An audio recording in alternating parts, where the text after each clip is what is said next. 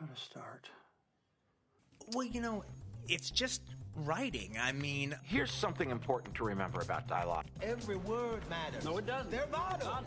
I want to go to this place that I think it needs to go to. The only thing that counts is what you see on the screen. I will write like four, five, six hours a day. and it will be a voice made of ink and rage. Okay, I'm, re- I'm really glad you asked me that question. Welcome to Creative Principles. I'm your host, Brock Swinson. In this podcast, I'll be speaking with writers, directors, actors, musicians, and more, where we'll be discussing the habits, routines, and methods of a creative life. This episode is brought to you by FreelancerClass.com. At Freelancer Class, you can learn how to become a freelancer full time or part time. The online course will teach you how to make money as a writer, marketer, graphic designer, virtual assistant, or an accountant from the comfort of your own home. Make a little extra money or replace your income at freelancerclass.com. In this interview, Christopher Radcliff and Lauren Wolkstein discuss their unusual mystery, The Strange Ones. In the movie, mysterious events surround two travelers as they make their way across a remote American landscape. On the surface, all seems normal, but what appears to be a simple vacation soon gives way to a dark and complex web of secrets. In the interview, the duo talks about how they took a short and turned it into a feature, what it's like to push one another as co writers and co directors, and how to leave the audience wanting for more.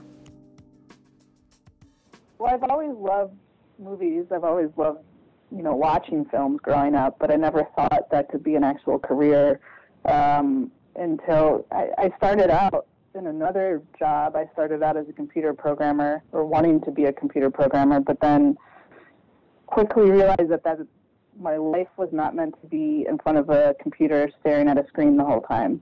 And I found movies as a way to kind of escape that world and also to, as soon as I started taking film classes, I really found that that was what I was meant to do, that I think to tell stories was what excited me the most, more so than, you know, programming for other people or doing things for other people, just really being able to express myself through storytelling and through visual storytelling. Because, you know, there are several different ways that one can tell a story, but for, for me, I find that I'm not the best with words.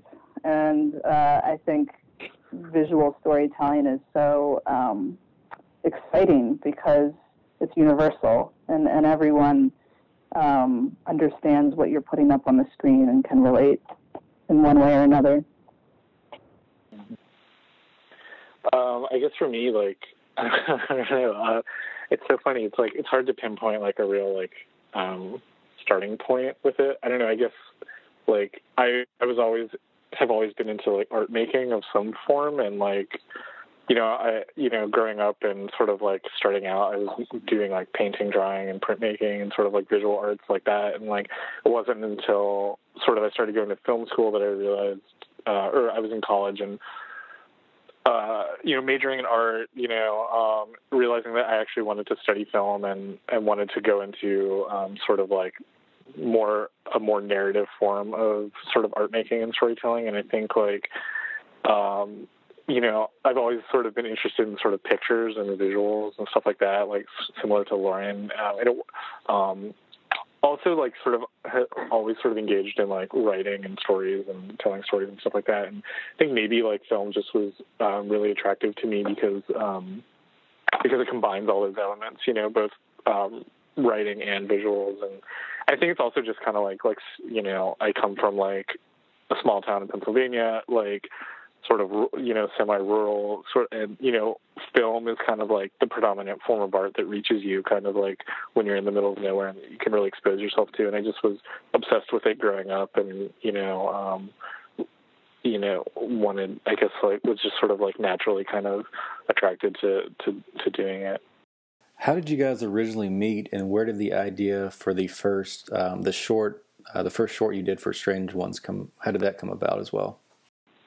Uh, we met in film school, uh, graduate film school. We both went to Columbia University in New York. Um, we were in the same class, and you know, we were uh, became really good friends throughout film school, and didn't really collaborate as directors until towards the end of uh, our time there uh, right before we were about to graduate. When we both we both had sort of done all of our co- coursework and had already directed short films on our own.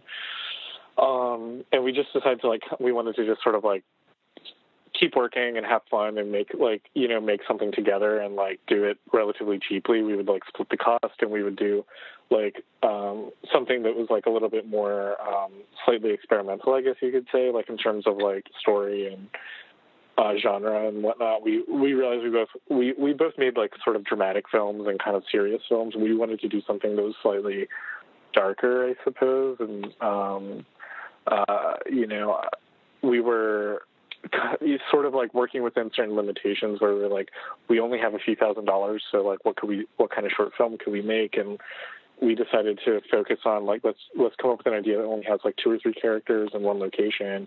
And so the idea of having these these two brothers that you meet on the road who sneak into a motel um and tell a story to the worker there and by it's the, the initial concept was like we just want the story to kind of unfold in a way where you think one thing at the beginning of the film and then by the end of the short you are given reason to doubt everything you thought at the beginning. So that was kind of like um the initial conception of, of like of what we wanted to do. And you know i was writing a feature script at the time that dealt with um kidnappings and sort of like these dark sort of like teen uh, coming of age experiences, and I think like the uh, uh, a couple of different true crime stories were on my mind that like when we were uh, conceiving of the strange ones, and they became like the backstory for the characters and um, and the basis for for the feature film that uh, dives much more greatly into into the backstory of those characters. Um, what were some of the, were there any original influences, either literary or cinematic, um, for that original short or that made its way into the feature? Um, well, the feature is kind of like what Chris said, is based off of an amalgam of several different true crimes that we were researching um, and that were happening around the same time that uh, we were writing the short. Um, and there are a lot of there's not just one crime story that it's based off of, but what we found really intriguing about all these crime stories that we were reading and these kidnappings were that um, this kind of like elusiveness of truth that nobody really knew what actually happened because a lot of these stories, there the person that could have been um, seen as um, the kidnapper would end up being killed or end up not having being able to tell their story. So you only had one side of the whole story is, is the person who was survived. Um, and so that was really fascinating to us, this idea of like what is actually true and what isn't true. And, um, and, and so, so for, I guess those true crimes were inspiration, but as well as cinematically, we were really drawn to stories that didn't, um, they weren't like straightforward thrillers that were that weren't like whodunit mysteries, but were more kind of dealing with ambiguity and dealing with this mystery and and questions that were raised that weren't always answered. We we wanted to tell a movie that um, didn't spoon feed answers to an audience and kind of um, gave something to an audience that that let them participate and let them kind of come up with their own answers based on the experience that we were giving them. So several different um, several different influences. Um, what was the logistical process from taking this from a short to a feature? Did someone approach you, uh, wanting you to, to, expand upon the idea, or did you come up with the idea yourself? And how did that all work out?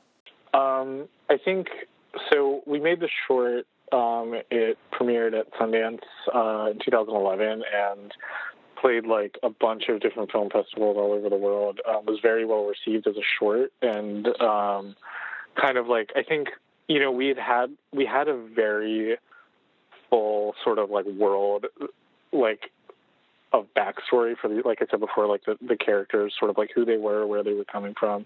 But like the short was like just like this this very open ended like episode uh, of their story. And one of the one of the kind of you know even though the short wasn't necessarily conceived as like a sort of short version of the feature. It was conceived just to be its own thing. Like one of the great sort of like reactions we got from the short was that it left people really wanting more and uh, being intrigued uh, enough to sort of um, you know engage with a longer story. And and for us, like you know, making the short, we realized that like there was so much more story to tell that we really were still so fascinated by and, and so like captivated by like these characters and and and really getting into like the meat of um of their stories and who they are and sort of what was driving it. And so um, shortly after the short kind of started playing around at different festivals, like we started thinking about the feature and kind of um, uh, logistically the process just involved writing, um, taking the short, adapting it into a feature length, which um, was a, its own process, like in and of itself. Like that was like a long, like kind of like um, a long process in terms of like figuring out how to how to um, tell the same kind of story but at a larger scale. You know, that wasn't just like a stretched out version of the short, or that didn't just sort of answer all the questions that the short um, was asking. You know, was, um, uh, so it took like several iterations, several drafts to really hone in on what the what the feature length story needed to be, and um, uh, from there it was just a matter of you know. Finding the right people to collaborate with and uh, finding the resources to make the movie and the right cast and all that. But yeah, it was it was um, uh, uh, a long sort of creative process for us. With a mystery story like this, how important is the score? I read that you worked, I may not say this right, I read you worked with Brian McOmber from It Comes at Night. How important is that kind of score for this story? Mm-hmm. Yeah, he's amazing. Um, the score was really important to us. It took us a while to really figure out what sound we wanted it to be. Um, and the feel of the score came a lot later in the process of making the movie.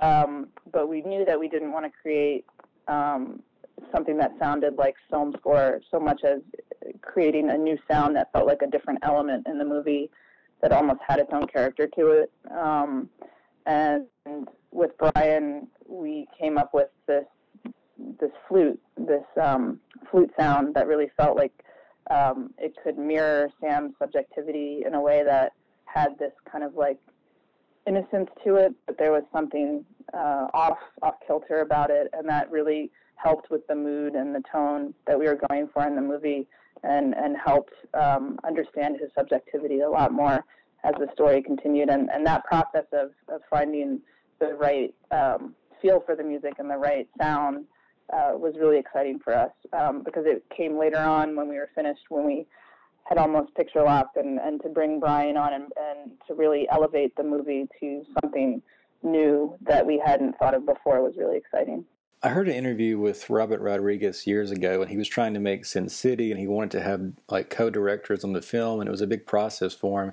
It seems almost commonplace now. Is it, is it pretty regular now to have two directors working on the same film? Did you guys have any problems coming about it as, as both writers and both directors? Um, I don't know. I think I think it's relatively common to have co-directors. I think um, for Lauren and I, it was really organic and really like just kind of our working as co-directors basically was an extension of our like just being friends and admiring each other's work and wanting to sort of um, collaborate creatively. And so it came from a very like organic place, and I think that allowed it to be pretty like smooth. Like we we have a I don't necessarily think co- uh, co-directing is for everybody. A lot of the time, you know, to be a, a film director, you have to be very strong-minded and decisive and like you know opinionated. So a lot of it, I think for certain directors, like you, there might not be room for another person, but for Lauren and I, we've always really kind of been excited about sort of bouncing ideas off of each other. And you know, I'm sometimes like emboldened in my decision making because Lauren, if Lauren like agrees with like some idea I think might be kind of crazy, like it's kind of a nice sort of reinforced uh, creative reinforcement, you know, to sort of take risks and do things that that you're wondering about. And so I think like um, you know, and in that in that regard, it's like a great thing. And I think like Lauren and I also like you know, like she said before, like it's it's we we just all kind of like we both like made a tremendous effort to sort of just be on the same page creatively and sort of be really well prepared and and kind of like um, you know um, I don't know utilize our collaboration to like um, to the best, like to to make something that's like different and like you know in some ways like greater than what we could have done on our own. What advice for, would you guys have for those people who are thinking about writing together, working together? Where, where should they start, and is there anywhere that they might um, decide that that's not for them to work with a partner? I was going to say, I think it's really important to have uh, what Chris is saying that foundation, that friendship, um, uh, the ability to trust each other's um, opinions and and their a mutual respect for each other. And I think um, I think you also have to know how to be able to push the other to do better work and and uh, like what Chris said, being able to bounce off ideas with each other was so important for us. And I think um, we were able to take risks with this film that I don't think we would have been able to take alone. And I think that's really exciting. So I think if somebody's thinking about working as a as a co-team or you know working in pairs to think about how this other person can help them be a better filmmaker um, and to really find ways that you know you need help um, and what they can bring that can help you and the holes and the gaps that that you feel like you need work on what does this other person bring to the table that really that really makes you a, a, a better artist? And i think that's important to look at. Um, but the trust and the and the friendship as a foundation is is key. Logistically speaking uh, what's what's your process like? Do you guys when you guys start with an idea are you in the same room together? Um, are you working through a certain type of software? Like, what is your actual process for writing and everything? Uh, writing, um, we developed the story together, so we it was like a lot of um, conversations and like outlining and like um, sort of because we were working from the short, we already had like a basic understanding of like the story we were, we were telling and kind of um, where we wanted it to go and in terms of like the writing of the script, like I would write the the script and Lauren would read the drafts. And we would sort of conference like very constantly about like what direction it was going in and what changes we wanted to make and stuff like that. And so, um, in that regard, it was it was like um, a pretty easy sort of like uh, collaboration because there's always kind of like um, so like we said before, somebody to to there's always like a second set of eyes and a second like um, uh, you know, opinion to sort of like as far as like what was working, what was not, which is kind of like you're a little bit in the dark about that when you're writing. You know, you don't really know like kind of like is sometimes like where you're going, and so it's it's good to be able to have somebody to to to help you figure that out. Um, in terms of like directing, um, Lauren and I both really um, enjoy like the prep uh, sort of part of the process in terms of like shot listing and coming up with the sort of visual kind of storytelling behind how we um, are approaching every scene. So we really enjoy like, you know, um, it was a lot. We were always like together, like shot. We shot listed really extensively together, and with our DP, and like kind of would put together a pretty big sort of document of like visual references of films and you know photogra- photography and and art and stuff that that we were taking inspiration from, and um, really created like a common sort of like dictionary of like um, you know resources, creative resources, and uh, inspiration that we we drew from, and um, had a, a, really solidified sense of, of what we wanted the movie to feel like and how we wanted to dramatize certain moments. Are there any future projects you're working on at this time together? Um, right now, we're both developing new projects, we're, and we're trying to find like um, what our next collaborative uh, project should really be. But yeah, it's kind of it's kind of like uh, I don't know. It, we we wrote, directed, edited the Strange Ones together, so it's been like a long like um, you know we've we I don't know we've just been in this world of the Strange Ones for so long. It's like exciting to to sort of figure out what comes next. Do you think you're going to focus within a similar type genre or branch out to something completely different? I think I don't know. We both have ideas that I think are pretty different, but the more I start to kind of hone in on like what I think would be a good next project, the more I'm like, oh, it's like there's certain similar, even if it's a different genre, there's certain similarities to um, the core principles of like the pro. You know what I mean? So I think I think Lauren and I both are p- probably interested in doing things that are very different from the strange ones, but that still have a common, uh, like a common thread um, as well. Thank you so much for tuning into the show. Before you leave, don't forget to sign up for the newsletter to get your free download of the ebook, How Hollywood Screenwriters Annihilate Writer's Block, which includes advice from writers such as Aaron Sorkin, William Monahan, and Cary Fukunaga. The newsletter will also keep you up to date on future episodes, new articles, and more. Sign up at brockswinson.com. B R O C K S W I N S O N.com.